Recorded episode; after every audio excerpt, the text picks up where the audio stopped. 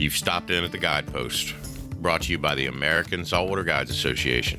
Stock up on gear, grab a coffee at the counter, and get ready to hear incredible fish stories from the best captains on the East Coast and thought provoking conversations with stakeholders and policymakers working to protect these fisheries. This podcast is presented by Costa Sunglasses.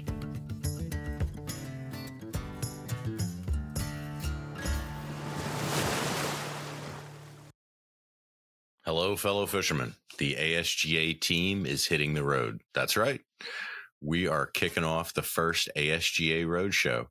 The tour is going to feature a series of stops that include private showings of amazing striped bass and conservation films, discussions that foster learning and community unification, good drinks, and incredible raffles from the best conservation minded businesses in the industry. We hope you're ready for a good time in Portland, Maine. That's where the first stop's going to be Wednesday, February 2nd at 6:30 p.m.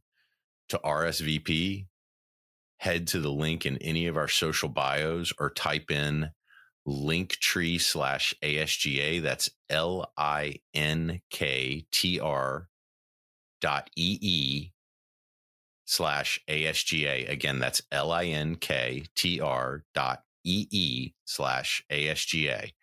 Type that into your mobile browser. You'll find that link in our description of the podcast as well.